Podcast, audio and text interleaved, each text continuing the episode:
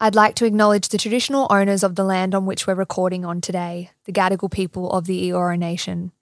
I extend my respect to their elders past, present, and emerging, and any Aboriginal or Torres Strait Islander listeners that we have joining us. Sovereignty has never been ceded. This always was and always will be Aboriginal land. Aboriginal people know what's best for Aboriginal people, and I always like to remind people that I'm a facilitator for change. I, I, that's all I am. I'm not the change. Kurt Herzog is an ex professional swimmer who swam alongside Olympic legend Grant Hackett in the 2015 Australian World Championships. He's since given up life in the city to manage the Remote Pools Project, an organisation that delivers crucial aquatic education and resources to remote Indigenous communities. He spent the last five years living in outback Australia with one short break.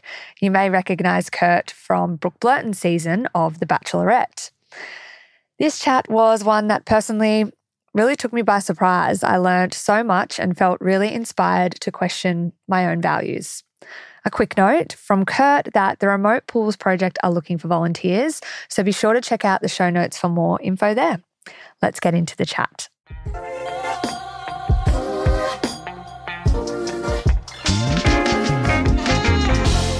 This is Life Chats, deep and meaningful conversations with friends and strangers.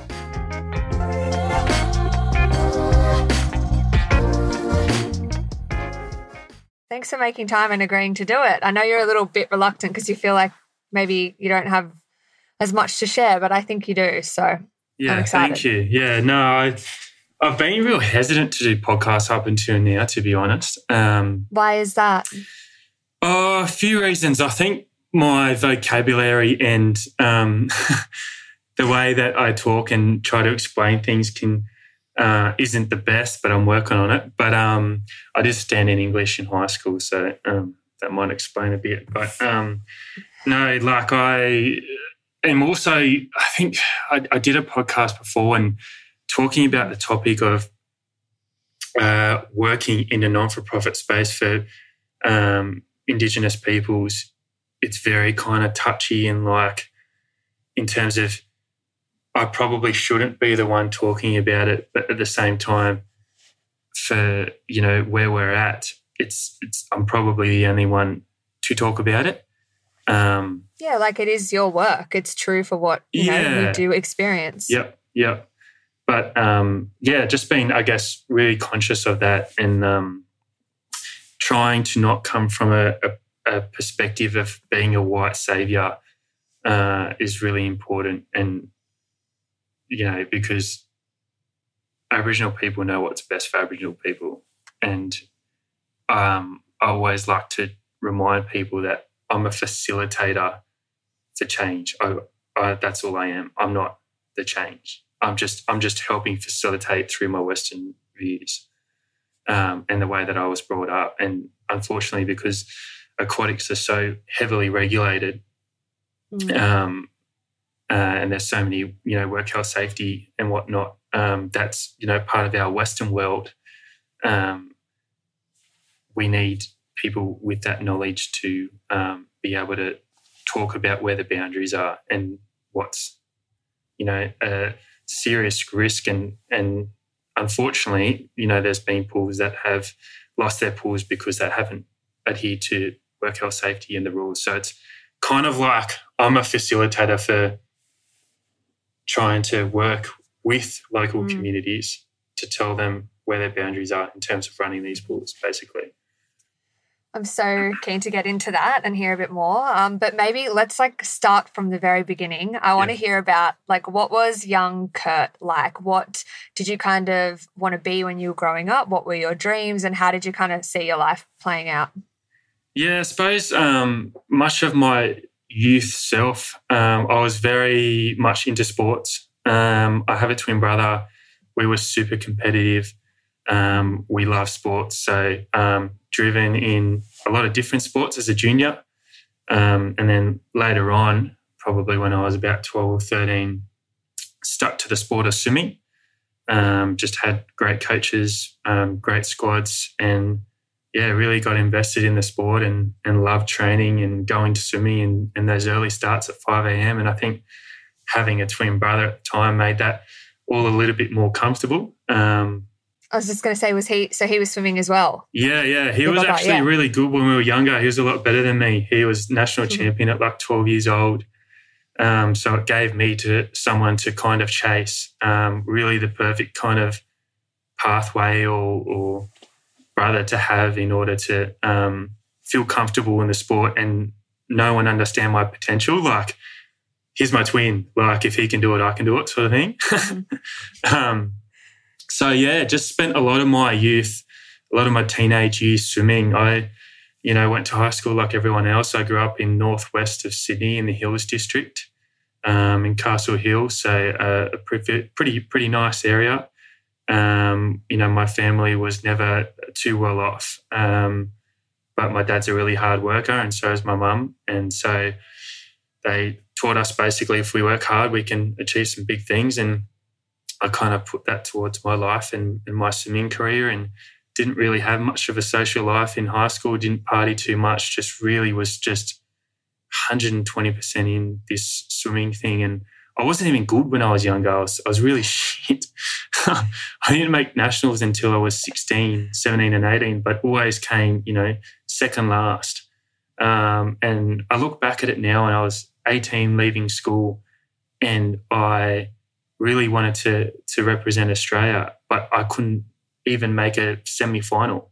And it, like looking back on it, I think, damn, that was pretty wild. And I didn't actually get to um, get on the Australian team until I was 23. So spent much of my time between 18 and 23 just going to uni, working two jobs, and training as hard as I can to achieve that dream. So yeah, to answer your question, just the majority of my youth was swimming and funding it, and then also having a plan B at the same time. So, just on that, so I find it really interesting that you said, you know, you weren't even good at it. What was motivating you? If you were kind of not seeing the results and you were having to get up at four o'clock in the morning every day, what was, where was the drive coming from? Uh, a few different reasons. Um, so I went through puberty super late. Um, I didn't start to go through puberty until I was in year 11. Um, so, you know, when I was 17, 18, I was versing these man childs. And I was, me and my brother were skin and bone, and we were not really keeping up, but kind of just there. And, you know, my dad's a big guy, and we kind of knew that we had this growth phase coming and we are hanging out for that. So that was a bit of a mm. motivation to keep going and wait until we hit that growth phase to get good. And that's where I got a lot of my improvement, my strength um, to, to swim faster. But I guess just having a twin brother and how competitive we were and how much we both enjoyed the process of going to training and training hard and training with a good bunch of mates and um, having a really good coach that uh, makes you believe that you are capable of making that team um, was really important. So, yeah, just just all a combination of that. I think um, self belief, self determination. I was I was pretty driven and um, I did, you know, did everything that I could to, to get there and slow and steadily I did. So I'm so interested in like the athlete's mindset because a lot of uh, great trainers say that, you know, it can't be trained that level of like drive and ambition. Um, mm. In your experience, is that true?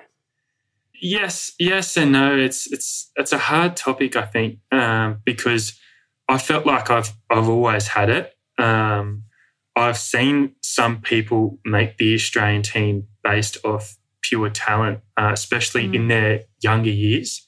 And you know they sort of get these little bursts of of uh, um, hard work and resilience and perseverance, and and and that's when they swim their best. But they kind of peel back and then go hard again, and then mm. peel back and go hard. But it kind of works for them because they're not the type of person to be so on all the time. Where I was, like mm you know, I'd finish a nationals and I'd go back straight into training the next day and I'd do it, you know, 20 sessions in a week where like that's, I feel like that's a different drive to compared to, to some people who, who need that absolute downtime.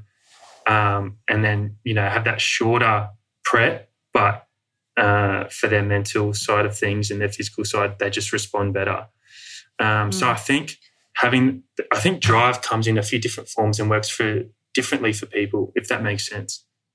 Totally. And you mentioned you wanted to have a plan B and you were at uni. What what were you doing at the time? Um, so I actually uh, enrolled in a business degree and I didn't even do business in high school. I think I just felt like I wanted to create something of my own. Um, and I thought that doing a business degree, degree would give me skills to to do that essentially. Um, it was broad. I didn't know what I wanted to do when I left school. Um, like I said, all I really wanted to do was swim, but I knew I had mm. to have a plan B because you know you hear so many stories about people getting injured or missing teams or needing surgery or you know life events that have happened to them that have ended their careers. So my parents really drilled that into me from the get go, and um, yeah, did a business degree and really loved it and actually transferred to another two different unis after that. Went to train at AIS for a period of time and transferred to the University of Canberra with a sport, manage, sport management degree, and then finished up at ACPE with a sport management degree. So, um, yeah, ended up with a bachelor of um, sports management, um, which yeah. I used a little bit post swimming my career, swimming career, and I guess still use today, but. Um, I don't know. I think sometimes if I was to go back, I don't know if I would have done a degree because now I've got like a 65,000 HECS me and too, me like, too. while I could have used it um, and it's helped me to get jobs, I don't really feel like I've kind of used the knowledge as, as to what I've learned. Mm. So, um, you know, something for people out there thinking about doing uni. I, I think in the business in the business world, it's um, life experience. I think, I, you know, I've learned totally. everything that I've learned uh, throughout my roles just from working day to day rather than from the knowledge I've learned in the course. So, but you know, I am glad I did it um, because it has helped me get to the jobs. Um, so, yeah, I find yeah. I've got a really similar experience. It's almost like you need to do the degree to prove to people that you have a sense of like discipline and you know how to learn and stick to something, but the yeah. actual skills don't come from the degree. They come from then getting your foot in the door and yeah. learning on the job. Um, it's just yeah. frustrating that you need that piece of paper to be taken seriously because some people don't have the privilege or the luxury of, of getting into a uni and, and funding it. So, yeah. Exactly right. Exactly right. Spot on. So tell me, mm. you finally at 23, you make the Australian team. Talk me through that. What's the experience like? Was it what you thought it was going to be? And kind of run me through. I suppose it, it, it was what I thought it was going to be. You know, I fought so hard to get on to that team for so long. You know, prior to making that team, I think I missed four or five within a second um, before, before eventually getting there. So for me to to get on a team initially, I, you know, I still remember the swim. It was such a euphoric moment. Um, and it was more just a, a, sense of personal achievement, both for me and my coach and my family. Um, and then uh, for, for that year in 2015, we went to the World Championships in Russia, and I was part of the 4x200 freestyle relay team. Um, and I was on that team with Grant Hackett, who had made his his comeback. So that added to the whole experience. You know, I was I grew up watching this this guy and idolizing him, and to be on an mm. Australian team with him and, and swimming with him on the same relay team um, in an international event was just so surreal. Um, so that really kind of catapulted the experience into just a, a forever memorable moment. Um, and then, um, yeah, just just had a ball at that meet. We ended up getting a bronze medal in that four x two hundred freestyle relay. So to come away from an international meet with a with a medal um, was was you know I couldn't have asked for more. So um, the whole experience, yeah, unbelievable. You know, a lifelong dream I'd been chasing for over twelve years, really. Um, so yeah, for it to all come together was a, surreal experience and something I remember for a long, long time. And what was it like afterwards? Do a lot of people kind of hit you with the like, what's next question, or could you kind of did you really know what was going to happen after that? Yeah, I suppose um, swimming looks swimming and I think Olympic sports uh, in their own little bubble. It's it's you know you you, you talk to you, you talk to a lot of people probably that are in team sports and you know they have seasons and um, you know out of season and pre-season. Swimming's an all, all year round thing. Mm. Um, we've got short course and then long course and then events and World Cups all around the world. Um, so the mindset with a lot of swimmers is okay, I finished this meet, I'm going to give myself a week off and then I'm just going to get stuck into the prep. And I feel like most swimmers often think about what's next before they're even finishing mm. that meet, it's just such this this intense bubble where you're constantly thinking of what's next in, instead of appreciating, I guess, what you're going through. Mm. Um, you you might hear that through a lot of people when they talk uh, in their post race interviews. Um, a lot of what frustrates me so much is that you someone will get a gold medal and they'll come out of the race and they say, "Oh well, I could have done a few things better," and I'm like, "You just won a bloody gold medal! Like, go crazy! Like, show some emotions! Like, thank people and just like yeah. talk it up! Like, be entertaining! Like, who cares? Like, you've achieved the end game." Um, I was just going to say, did you get to celebrate your bronze medal? Was that something that you remember being in the moment, like celebrating? Yeah, that? yeah. So I was in the, I was a heat, what was called a heat swimmer at the time. So I, me and Hacky had swum in the heats, and usually that so they take a six, a group of six um, that go and represent Australia in that four by two hundred freestyle relay, and then the slowest four will swim the heat swim because we've got so much depth in that event. Um, and then we progress to the final ranked first, and then the slower two in that heat swim get knocked out. And then the faster mm. two, who are the fastest two in Australia, get pulled in for the final. So it saves them and gives them a bit of energy. So yeah, me and Hackett got the slowest times. so we're sitting in the grandstand, like just cheering our lungs out for this team on the sidelines. And um, yeah, that's my memory of it being on the on the mm. sidelines and just going absolutely wild. Um, getting a bronze medal. Um, so yeah, did get to celebrate it, and um, I think for me, you know, I was really on the cusp of the team for a, a lot of years, and I, I, probably knew deep down that I was never going to be on that individual two spot. So it enabled me to, I guess, celebrate a little bit more. Like I wasn't thinking about the future. I'm thinking. I was always thinking, you know, it's taken me this long to get it. It might not ever happen again. So mm. I knew in that moment that it was really special, and I, yeah, I went berserk. Where was your brother while whilst all this was happening? Was he still swimming? No, no, he's back at home. So um, yeah, in Sydney, probably watching on TV, but um, mm-hmm. with my family. So um, he kind of gave up probably a few years before that. Um, he got into the fitness scene at the time and get it started to get too big and um, started mm. sinking instead of being able to float. so um, yeah, he just went on a different path and um, was always super supportive and um, you know I've always always make sure I thank him in in any talk I do because um, you know I, I, do strongly believe if it wasn't for him I wouldn't have got there you know the the useful tool of having a brother that achieves so so much great th- things as you're younger especially being a twin you know being young boys mm. shows you what you're capable of and um, it just gave me a lot of confidence to to grow in the sport and, and achieve what I did so yeah and when did you step away from swimming? I stepped away uh, 2018, it would have been. Um, I tried to come back. So I did a few World Cup meets and whatnot after that 2015 World Champs. And I missed the 2016 Olympics by 0.2 of a second or something like that. Mm. Um, and that was a, a, really hard time. I was carrying an injury throughout the whole next year leading into there, and was on the surgery bed five days later, and got my first shoulder surgery. Six months after that, got another shoulder surgery. Um, so spent majority of that year in a sling, not be able to do much. I wasn't working. Um, I couldn't get to uni. I couldn't. I couldn't work because I had no arms. I was a lifeguard at the time, and mm.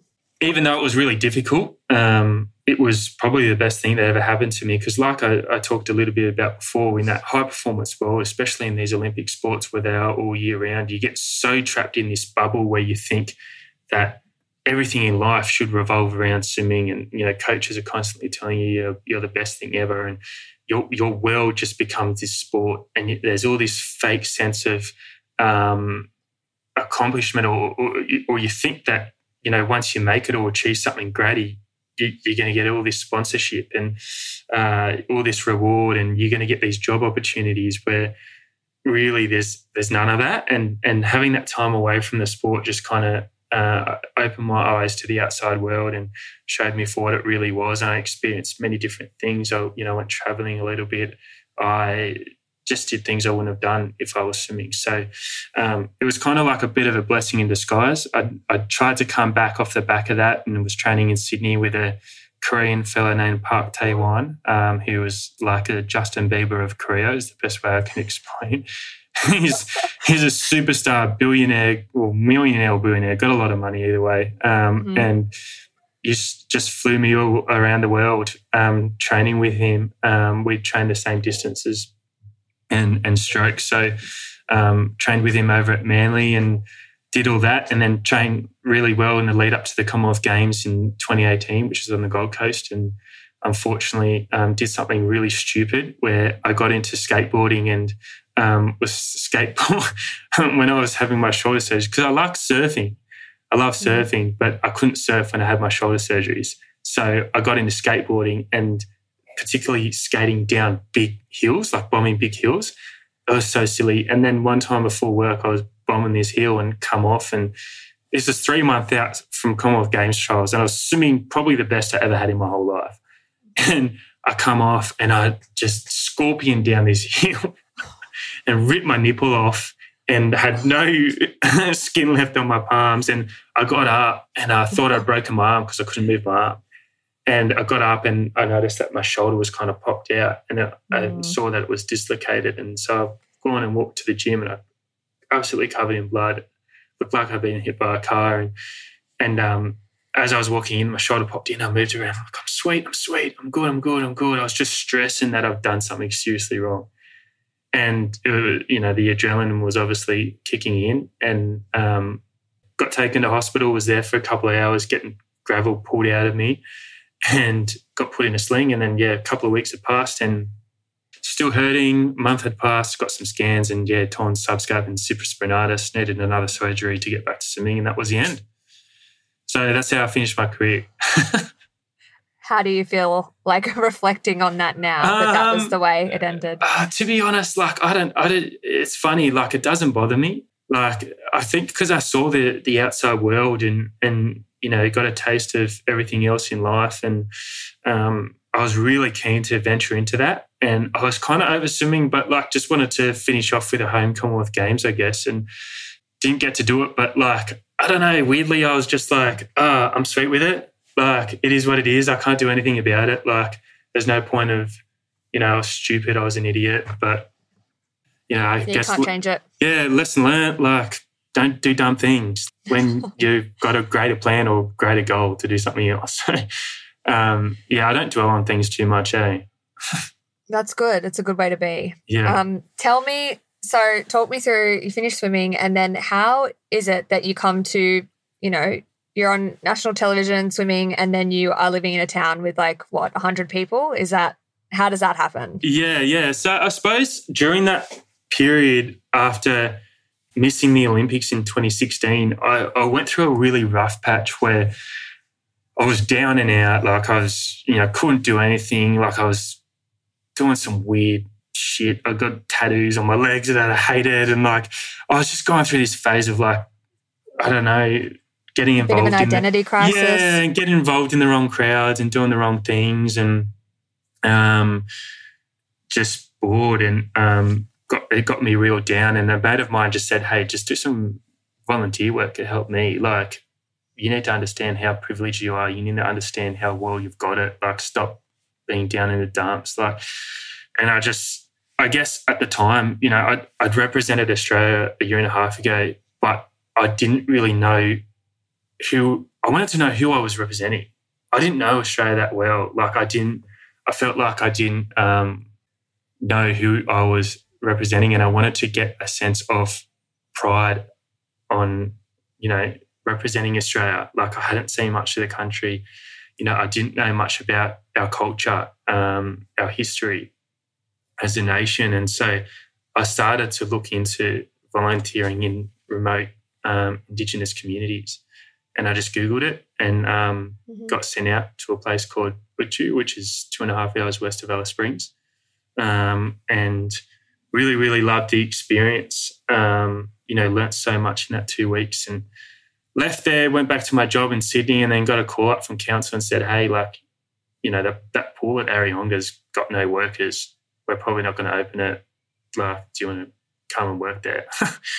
and I had a really good thing in Sydney going at the time. I, found my feet, got a really good job, had my own business, um, a lot of good things going on. And then, but but since doing that two week stint, I'd always thought, um, you know, I saw that there was a, a real lack of aquatic education and learn to swim lessons and kids who couldn't swim.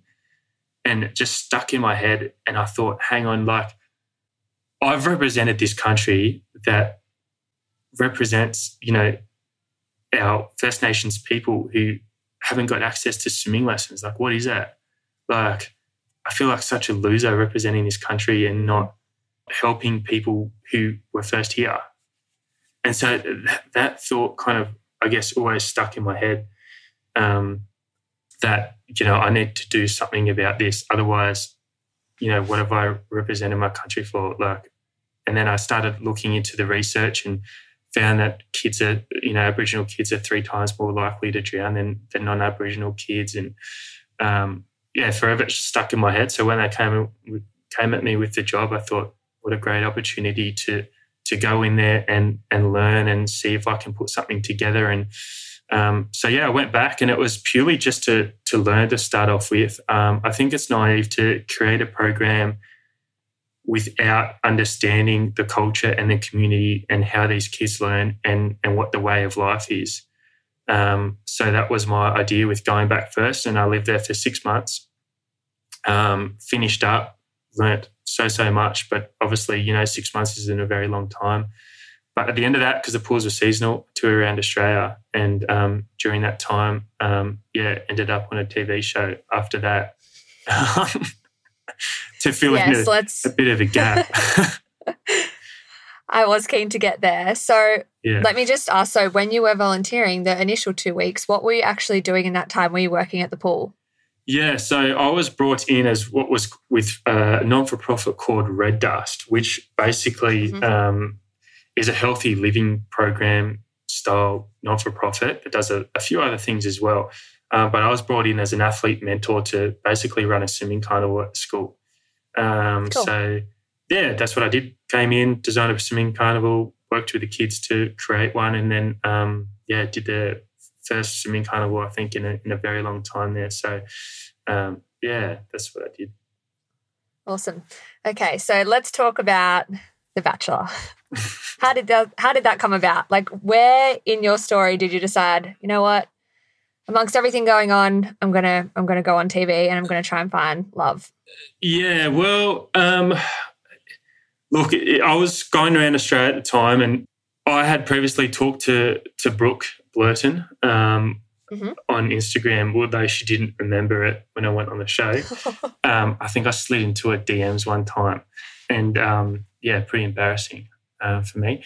But um, look, we all do it. We all do it. Yeah, actually got in touch. Someone got in touch with me from the show and um, asked if if I'd want to do it, and um, I was in by coincidence. Uh, like that you had spoken to Brooke, but then I, I, don't know. I don't know that. Yeah, mm. I don't know the answer to that. Um, but I had applied for Survivor um, three, four years ago, or something like that, and I think they were part of the same casting agency potentially, and I think they got in contact with me. Um, I don't know through that. I actually don't know. I wasn't told. Um, so yeah. Anyway, so I was umming and ahhing about it for ages, and I'm horrible talking in front of a camera, and especially in TV. Like I'm terrible, and so that was my biggest concern of absolutely making a fool of myself. But I guess you know I I was pretty keen on Brooke at the time, um, and that was a bit of a motivator. But also, you know, I, I, think I was realistic about it. You know, there's 20 contestants, you got a five percent chance of, of being the last one. So I took into consideration what else I wanted to get out of it, and I thought it'd be a perfect opportunity to build an audience um, in the lead up to what I was trying to create with mm the, or at the time, I was trying to create an Indigenous swimming program. So I thought if I can do this, get a bit of an audience, and then try and just promote um, and and educate that there is an issue out here, um, then you know that's that's another good thing out of it. And I'm also, you know, I also love taking every opportunity I can get uh, in life. So I feel like you know it was a putting myself into the deep end you know something I wasn't very good at, something that I was forced going to have to force to be good at, um, and um, just yeah, experience something totally wild and different. so, did you know that it was going to be Brooke going into it, and that's kind of I what um, yeah, that probably would have made you feel a little bit more comfortable knowing that you knew this person. Yeah. Yeah, yeah, or you knew of definitely. this person. Yeah, no, definitely, definitely made me feel more comfortable. Um, although I was still shitting it um, a lot. What was the experience like? Like, what do you remember of it? Did, was it Um, what you thought it would be? I actually loved it. Um, there was times where I didn't like it. Don't get me wrong, um, Mhm. but it was such a different world, um, and it wasn't what I thought it was going to be. You know, I think the, the biggest thing I struggled with was coming from a community of 150 people to having, you know, six cameras in your face at once, two meters away from you, talking to a girl on a lounge. I hadn't had a date. I hadn't seen a girl in six months that I was keen on. So it was like a lot. It was a lot to deal with, and like that whole, I, I really struggled with that because it was like just counter worlds that had been thrown into. Um, but the experience itself, you know, like getting to know people and, you know, everyone's thrown in the same environment. So everyone's in the same boat and everyone's nervous, excited. Um, you know, you, you know that this show's on primetime TV and you know you can't you can't stuff up because you sign a contract that states that anything can be taken from what you say. So um, you know there's no second chances. But I kind of love I liked that thrill at the same time. Like it was yeah, it was I have no regrets. Um, I think it was That's good. yeah, it, I, and I think that's and I think the reason why sorry I have no regrets is because um, I knew what I signed up for, and I think a lot of people who do have regrets don't know what they signed up for. Like I got Mm. I got a bit you know of uh, mistreatment I guess in the show where um, my words got taken differently and and spun, but yeah at the time I was like oh that sucks, but then you know if you know what you signed up for like you know that you signed for them to do that. So like I was like, you're an idiot. Like, of course they're going to do that. You said that they could.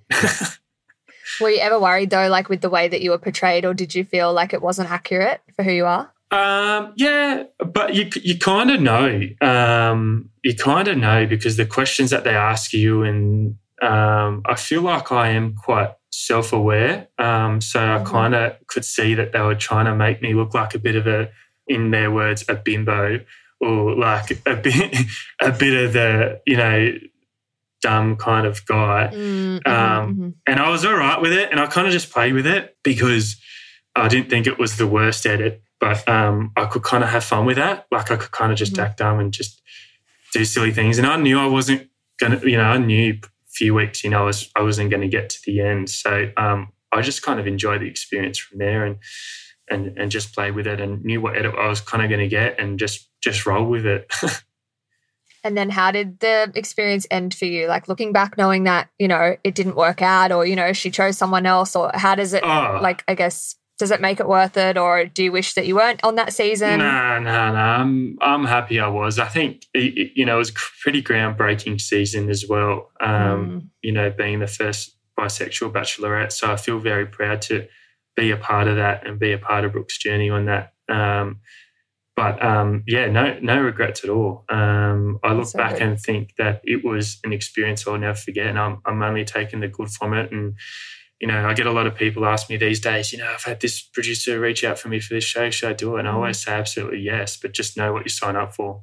Like I had a great time. I met some great friends. Um, you know, it took me out of my comfort zone. It's opened up some doors for me. It's um, I've got contacts and connections from it that are, are helping me to this day with with what I'm doing. Um, Mhm. so yeah, absolutely no, absolutely no regrets.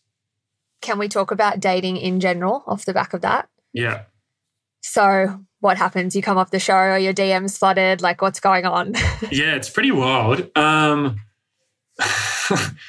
uh, you get a lot of DMs, I suppose, but I mean, your socials are taken off you for the period of the show, and then you get them back um, a long time after. Um, so by the time you're posting, I think a lot of people are kind of off off you all over you anyway, and moved on and following the next reality TV show. But um, yeah, like you know, I'd be lying if I said I wasn't getting a lot of DMs. Um, I was, and you know, it was fun at the time. Um, I wasn't in Sydney, I think, very long for that period. I kind of got a job up at um, in the Hunter region, and then um, going back out bush not too long after that. So um, yeah, I had a bit of fun with it, and then um, yeah, it was kind of fizzled out since. I was going to say, so what is it like dating when you live in a town of 100 people? Is it does it matter to you that you may not be able to go on dates and do that and meet people? I know you have a girlfriend now, but Yeah. I'm just asking like at that time um, was that something that worried you that you might not be able to meet someone? Um, not really. Um, Mhm. Like I, I suppose I don't know the way I I operate, and I'm, you know, when I'm at a working place and and you know when I'm out bush, um, I'm very much focused on what I'm doing, and I, I see it as a you know very pri- privileged time that I get to um, work really hard and put my head down and get on top of my own mental and, and physical health. And, um, you know, I feel like straight off the back of the show, I, I got almost got all of that out of my system and I was ready to Mm. move on to the next thing. And going back out bush really helped me to have that reset and to, um, I, I don't know, I, I, I like structure and routine and um, there's no place better than out bush where you haven't got distractions to get distractions to get into that. So, um, yeah, it didn't really, yeah, didn't really um, bother me at all, really, to be honest. And then how did you meet your current partner? Yeah, so we actually went to high school. Um, her name's Nicolette. Nice. Um, so yeah, but she, we never talked. She was in the cool group, and I was in the slightly nerdy group. Yeah, so she was too cool. She also had a long term boyfriend at the time. So um, yeah, That's the- why. yeah, that's why. And and our school was co-ed in year eleven and twelve, so the girls come in then and didn't give us a long time to get to know. Um, Mhm. know the girls, but I mean, like I said as well, I'd gone through puberty pretty late, so I had a really squeaky, high pitched voice, and I was skin and bone, so it wasn't very attractive. But um, yeah, it, I mean, we met um, through mutual friends, um, and I was out through a mutual friend, and he said that we should link up, and I kind of talked about her for a little bit and had my eye on her for a while, and then yeah, we went on a date, and it went really well, and um, yeah, we dated for a period of time, and then I went out bush actually not too long after that and went disappearing for five months and she she stuck with me and um, yeah she's a very loyal kind-hearted girl that's um, you know got great morals and ethics and beautiful caring girl so um, yeah i'm very lucky to have her That's really nice. Um, what is it like doing long distance? Um, that time, I mean, I was only meant to go for a couple of months, and I ended up stretching it out Mm. because I did that big long walk for um, the remote pools project, trying to raise money, and so I kept stretching it out, and it was stretching the relationship to a point where it was almost going to end. Um, but uh, like I, I'm, I'm the type of guy that's pretty sweet with long distance, um, and I think it's because growing up, you know, I was very individual um, in the sport of swimming. It's a very individual sport you know, I lived a very kind of lonely life that I didn't mind growing up. I went to uni, I worked two jobs, I trained, and it was all on my own back. So I'm so used to being on my own and and very Mm. comfortable in my own skin and and and I'm not insecure. I'm, feel very secure. Um, so I I doing distance for me is fine. I, I feel Mhm. um, really comfortable with it. But for Nicolette, she's a little bit different. Um, so it was hard in our relationship because yeah, she, she operates in a different way. So um, I know I know I needed to come back pretty quickly after that run. Yeah, let's talk about Remote Pools project. So Yeah. talk me through the project and then also the the walk as well. yeah, so the, the project basically was founded as a means of keeping pools open, basically to, to keep it as simply put as possible. Um, there is a, a trend at the moment where you know these pools in remote communities cost a lot of cost councils a lot of money, uh, and they don't get any money from them. You know, pools are, are very expensive to run. You got chemicals, you got water, you got work health safety, you got lifeguards, staffing issues, um, equipment. Um, the list goes on. Pool plant room equipment is is very expensive to operate and maintain. So the pool, the remote pools project basically was created to to help councils fund these pools, um, to put it bluntly. And the reason why it is so important, you know, the, the councils and um, a lot of other people they'll, they'll see pools as a luxury, but in actual fact, they're probably, in my experience, one of, if not the only, proactive solution to fix a lot of current complex issues within remote communities. And I and I say that with um, you know, based on my own experience. Um, and I've seen it. and there's research that proves it. So it is is such an important um, project that we need to like. The project's still very new, but mm-hmm. I think our main goal now, and my main goal, is to try and educate um, and advertise why these pools are so important, not just for a luxury to escape the heat, but um, also they improve short-term health. Um, skin infections, ear infections, and eye infections are amongst some of the highest in the world. In the world, mm. in these remote mm. communities, and they are families of other long-term diseases like rheumatic heart disease, um, trachoma.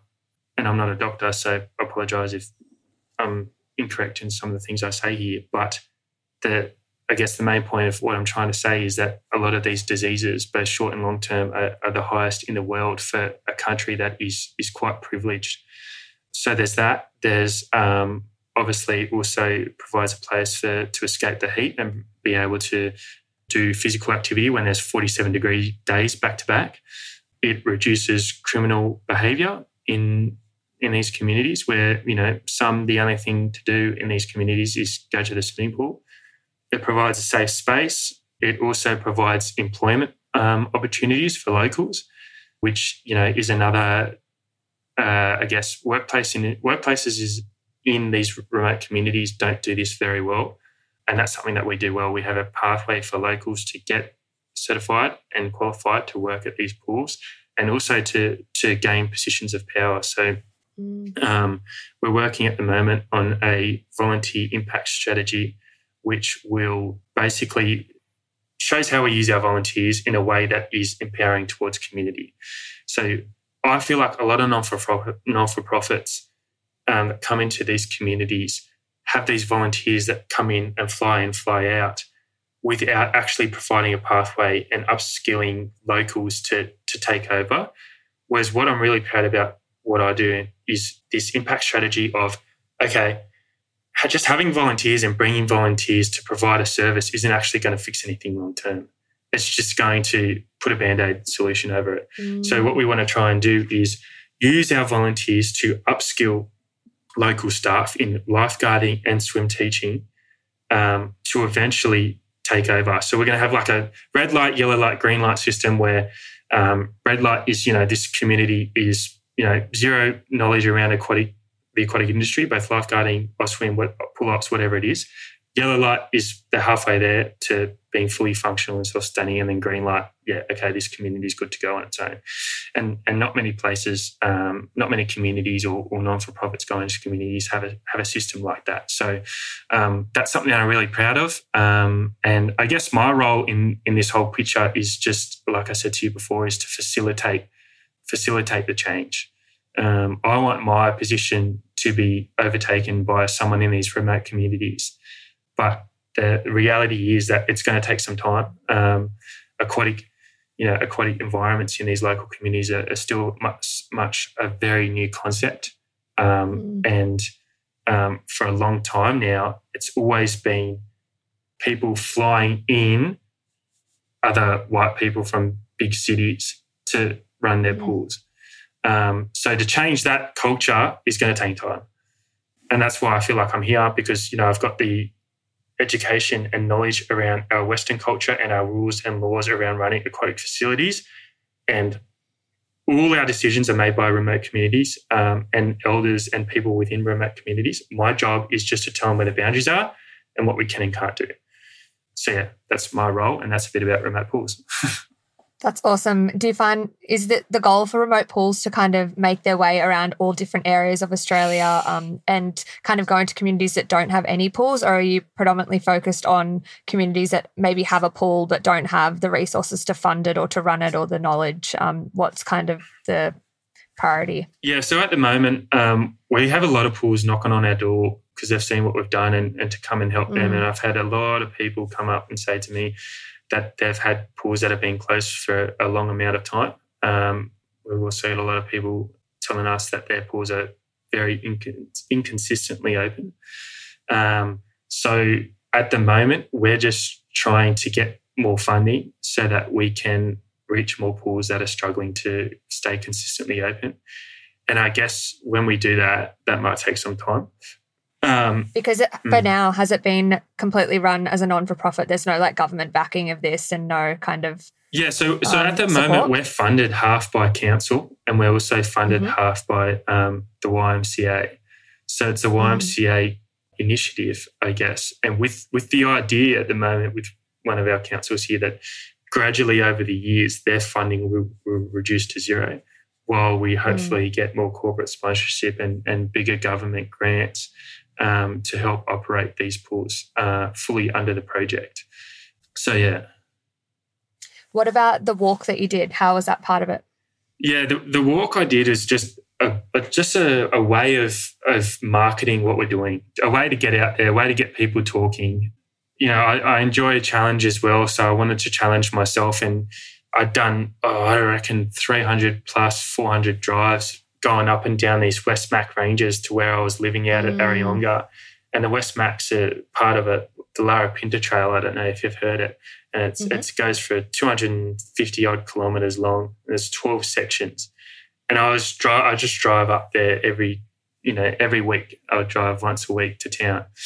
Um, and I just thought, you know, wouldn't it be great if I could do that all in one go? But also mm. um, kind of lined up where if the pool in Areyonga wasn't funded and wasn't going to be able to be open, the next closest pool was was in town, which is 250 kilometres away. And for a lot of these people in uh, the remote community of which you you know, it's it's hard to build up the money when there's no work available to get a vehicle and to get a car. So I wanted to show that how far it really was for these people to get to the next closest pool and to have access to learn to swim, but also have access to a facility that is critical to their health. Um, so, yeah, that's why I came up with the idea. And um, yeah, it was, you know, I'm not a very good runner or walker. I was, I was probably pretty naive, but I guess since swimming, I wanted a challenge and I thought I could just do it. Like I'm like, oh, walking's easy. Like you just walk, put one foot in front of the other. But the Larapinta Trail, is seven thousand meters in combined elevation. Um, so, but it's hot. It's like such a hot climate. Yeah. Well, in winter it gets a little bit cooler. So I did it in May for that reason. Tried to push out the real back end of summer. Um, but the nights are a little bit cooler, but the days are still fairly warm, up around thirty. But um, it's the elevation that killed killed me, and the loose. It's all loose rock. So when you're walking, mm. it's like you, are constantly stabilizing, you're using those little muscles in your knees to stabilize, going up and down um, loose rock, and that's what that's what killed me. That was the end of me. I only got to 100 k's in within 24 hours, and I literally I could not move. Um, and I just thought to myself at that point, I was like, do I keep going? And like after watching Nedd Brockmann do what he did, no, he's not normal. He has like superhuman, strange uh, mental capacity. Yeah. I was thinking that. He's I was watching normal. I was following. I was like, how is this guy still going? I was like, I remember when I got here and I was literally like, I was felt like my knees were going to snap. Um, and then he did that like 40 days in a row. It's yeah, actually unfathomable. It is. It, it, constantly blows my mind thinking about that. But um, mm anyway, yeah, I kind of got to that point and I was like, well, my job here's done. You know, I've raised $12,000. I had something like 300 people donate, which, you know, That's I saw awesome. um, as a point of conversation. You know, it didn't, it didn't really matter or did matter how much I was going to get. But what mattered more is that people were starting to talk about it. Um, mm. because. I felt like swimming and, you know, swimming pools in remote communities, it's such a like people feel like, oh, it's just a swimming pool, it's just a swimming pool. But I really just want to try and get that message out there. And um, that was the main thing is to try and educate people on how critical these pools are to, mm. um, you know, fixing such complex issues in these remote communities. Like this is this is a proactive way forward, um, and that's one of the only things I've seen that that actually works we'll um we'll wrap up soon but the last thing i'm interested to hear is you know what has your experience been like living within these communities and what have you learned um you know you've shared some awesome stuff on instagram. I saw you learning a language from i think her name is patricia and then you wrote something that said um, you know listening to the locals understanding and investing time in getting to know them taking the time to learn about their culture and their way of life their families you know that's the way forward. Can you just reflect yeah. a little bit on on that yeah, I suppose, you know, I'm still learning. Um, although I've been in and out communities coming on to five years now, um, I still constantly try and remind myself whenever I go in there, hey, you don't know everything. Like you don't know how these people live. You don't know what these people have been through. You know, you don't know what these people go through every day. And I think that's really, really important because there is still so much to learn. And in terms of um, relationships and getting to know the people, it's a it's a huge uh, undervalued thing that non for profits and and councils don't value. Like they don't value relationships and getting to know people. We we as Westerners we value different things to um, Indigenous people within remote communities, and and uh, people just can't grasp that concept. Um, people can't understand that. Hey, why don't they want to save their money and buy a car or go overseas or buy themselves something really nice? And it's because they value family, they value culture. Like they don't care about a car. Like they don't care about going overseas. They don't want to go overseas. They don't want to go to a different state. They don't care, and that's and that's perfectly fine. That's what that's what they value, um, and you got to respect it. Like we don't, you know, like we should be valuing as Westerners. We should be valuing our families more. We should, you know, we mm. always everyone's always talking about that now. Um, you know, putting family first and and things like that. So I think that's that's the message I try and get out there every now and then is is when you're trying to achieve something in these remote communities, you, you need to go and listen and understand and learn about language and learn about what they value. And a lot of the people that, um, that I deal with, they, they value their family. They love telling you about their family and who's related to who and where they grew up and where they lived and stories about their place. And um, from a lot of that, um, you can kind of get an idea of, or I get an idea of what the right way is to run our aquatic centres within these remote communities. Mm. So when I employ staff, I make sure I employ both men and women because I learned about men's business that goes on. When men's mm. business goes on, you're going to lose all your male staff. Mm. Um, and you learn about families and, and who travels and who doesn't travel. And you learn about when the right time to open the pool is and when the wrong time to open the pool is. You learn about um, the, the shifts, the hours of shifts that you should be running for that make the local staff feel comfortable, you end up creating a real culturally sensitive workplace. And that's what we've had this season. And um, it's just thrived because of it, because, you know, we've employed the right people who, you know, are a part of, you know, same or similar families. And um, we've covered our asses when men's business is on with, with women. And um, just by listening and understanding, you, you know, you can create a workplace that's um, that's really beneficial. On a personal level too, like how has living in remote communities changed you? Do you think?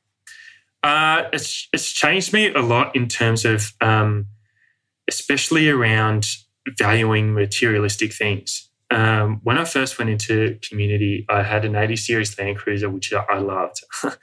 Um, it was old school, but it was in really, really good condition. And I was like really proud of it because I've been looking for one for ages. And um, anyway, this one time we'd gone and got some wood um, for a fire for sorrow business. And sorrow business happens when someone passes away and um, people can come, a lot of people can come to that community and, and, camp out for a long time. And it was cooler nights, so we're looking for some firewood. Um, we stacked the 80 series with firewood, scratched things ceiling, pulling the seats apart, like tearing the seats, like windows down. I had to drive back with the tailgate down and we're on dusty corrugated roads. So like I'm in this car it's full dust, like full dirt. I couldn't even see the odometer. Like I, my, I took my shirt off when I come out of the car and it looked like I still had a shirt on. It was that dusty. I couldn't see. And I was like just driving and I was like, I was so devastated. Like I saved up this car for so long and they're like, no, no, it'll be right. It'll be right. With packed car full of people. And and that's when it really clicked for me. And I was like, you're an idiot. Like there are so many people here that just need to be kept warm at night. And I'm worried about like my car getting scratched. Like at the end of the day, it's served its purpose. It's a vehicle that prevents us from work, walking a long distance. We can get uh, firewood really quick for people that need it. Who cares if you scratch it? Like that's replaceable. These people from getting sick and then potentially dead after. Um, you know, that's not replaceable. Um, so do what's needed and and like stop whinging about like looking after things that what we, you know, I think, you know, growing up in the Western world and in Sydney, you, you constantly judge for what you have and what you haven't got.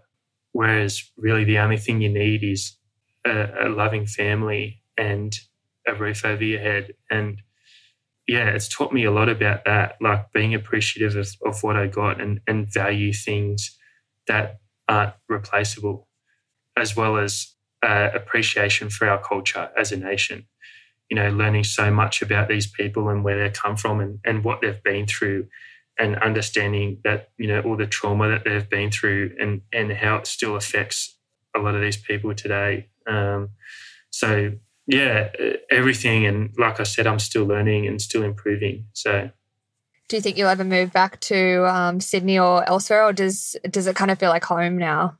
It, it does kind of feel like home now, the the central desert. But um, you know, I think I have a family too. Um, you know, and I, I miss them, and I think there'll come a time where I've got to go back to Sydney and look after my parents. But for right now, I'm fully invested in this. You know, I'm not going to stop until this thing takes off Australian wide, and it's because I've seen the effects that it has and the lives that it's saved and the, you know the good that it does for these um, remote communities and I almost feel like I'm obligated to do that now. You know these people trust me. I've got such good relationships. I've built such good friendships with these communities. I, I couldn't live with myself if I just said okay my time here is done. See you later. I'll move on to the next person. I'm just not built like that. I want to see something through and I want to see this give this legs and I want to see it go successful Australian wide and I'm not going to stop until I get there. So it might mean that I move back to Sydney and and you know visit more occasionally. Um, and I only say that because I've got the relationships now. You know, I've spent five years developing these relationships, but I think that's a little while off yet. You know, I think I'm a, still a good two years here to really invest because I think to to do a good job, you need to be on ground and you need to spend time getting to know people um, rather than come in here and think you know what's right. But yeah, learning's critical. Thank you for sharing. Um, you've been amazing. I don't know why you think you're not good on camera or you're not great on podcasts. you've been incredible and you've spoken really well. I think there's oh, a lot that you. people will take from this. But we have a bit of a closing tradition on the podcast. Everyone is asked yeah. the same question. I'm sure you might have heard this. Um, I have heard. it. I was telling myself to mentally prepare myself for this question yes. So, Kurt, the question is what is the meaning of life? Um, put me on the spot now. I was telling myself, I was listening to your other podcast and I was like, I've got to come up with an answer, otherwise, I'm going to be stuck. I'd say take every opportunity that you get and don't forget to, to give back when you can in any means possible um, I think the world would be a, a much better place if anyone who's got a talent or skill can provide that to the less fortunate that hasn't got the money to be able to pay for someone to do that for them. So I think anyone, yeah, well, it's probably gone a bit off topic with your question, but no, go for it. To, for it. to, to take any opportunity, I think, because I've lived by that for a lot of my life, and and then to also give back in in your talented field or, or with whatever you've, you've been blessed with. Um, because I think then you get a full circle of life. And, you know, for me, I'm, I'm more proud now of representing Australia than I was when I represented them because I feel like I've contributed in a way that I've, I've used my skill to give back. And it's a, an incredible feeling, but it's also, um, you know, you feel like you're, you, you feel like you've done a complete circle. mm. No, thank you. Um, That's um, an awesome answer. Yeah. No, That's you. awesome. Can you please tell our listeners where they can connect with the Remote Pools project or your work or yourself or anywhere you want to kind of lead them to? Um, fire away. Yeah, sure. So um, if you follow the Remote Pools project Instagram page or Facebook page, whatever you're on, um, and you can find us online at remotepoolsproject.com.au. Um, I guess the biggest thing what we need now is is funds, but also mm. just please spread the word. Um, if you know any corporate interest, um, please talk to them about us. Um, if you need information about what we do or just want a phone call about what we do, please get in contact with me. And also, we're looking for volunteers at the moment. So if you are a pretty experienced um, swim teacher or pool lifeguard, we need you to to help work alongside local staff and and help upskill so we can eventually get these pools um, fully run by by locals. So yeah, that's my closing note. that's awesome. Thank you so much. I really appreciate you making the time, and I've found this to be such an amazing conversation. So thank you. No, thank you so much for having uh, having me. Um, like I said, I've been a bit hesitant, but um, you know, thank you, you for giving it. me the the platform to advertise what we're doing because it's really hard to get to those platforms, and um, you're the first one to do it. So thank you Can't so wait much. To share it. I love what you do. No worries. And, um, I'm going to keep listening. So thank you. Thank you. Thank you so much for listening to today's episode. Please let me know who you'd love to hear from next, or if you have a story to share, I'd love to get in touch with you. You can connect directly with me on Instagram at Life Chats Podcast, one word. And every review and share really does help so much in the early days of building a podcast. So if you've enjoyed this conversation, please share it on social media or you can snap a pic of where you might be listening and jump onto Apple Podcasts and give us a review. I really do appreciate the support more than you know. Have a beautiful morning, afternoon, or evening wherever you may be listening in the world. I'm Georgia May, and this is Life Chats.